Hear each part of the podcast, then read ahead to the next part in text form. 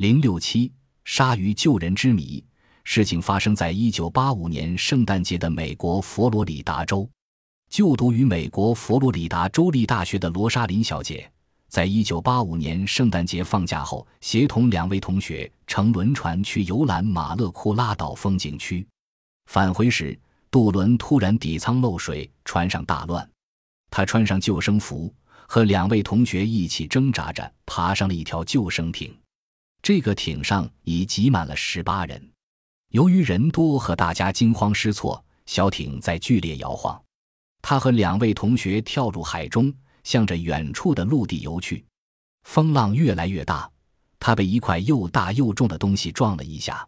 他拼命地抓住飘卷来的这块大约一二米的木块，在大海中随波漂流。他无法把握自己游向远处的一线陆地，漂了好几个小时，突然又看见远处有一团黑色的东西迅速向他冲过来。原来是一条二三米长的鲨鱼。牙齿在闪着吓人的光，他知道现在遇到了吃人的魔王，他注定要葬身鱼腹。奇怪的是，鲨鱼只是咬住了他的救生衣，并把它扯了个粉碎。然后，鲨鱼围着罗莎琳的身体打转转，丝毫没有伤害他的意图。突然，又有一条鲨鱼从他的身底下钻出来，在他的周围打着转。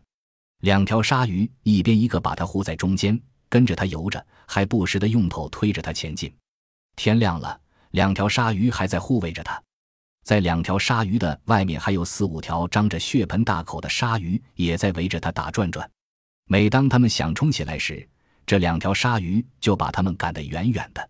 更有趣的是，两条鲨鱼中的一条还突然潜入海中，过了一会儿，把一条已经咬掉尾巴的海鱼推送到罗莎琳的前面。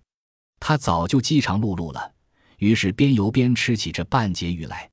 暮色又降临了，一架直升飞机在上空发现了目标，放下了救援绳梯。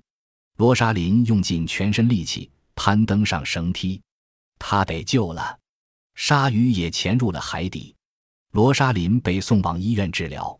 在他完全清醒后，才得知他的两位同学已经葬身大海，而他却因鲨鱼的救护幸存下来。他的奇遇在人类生物史上留下了一个扑朔迷离的谜。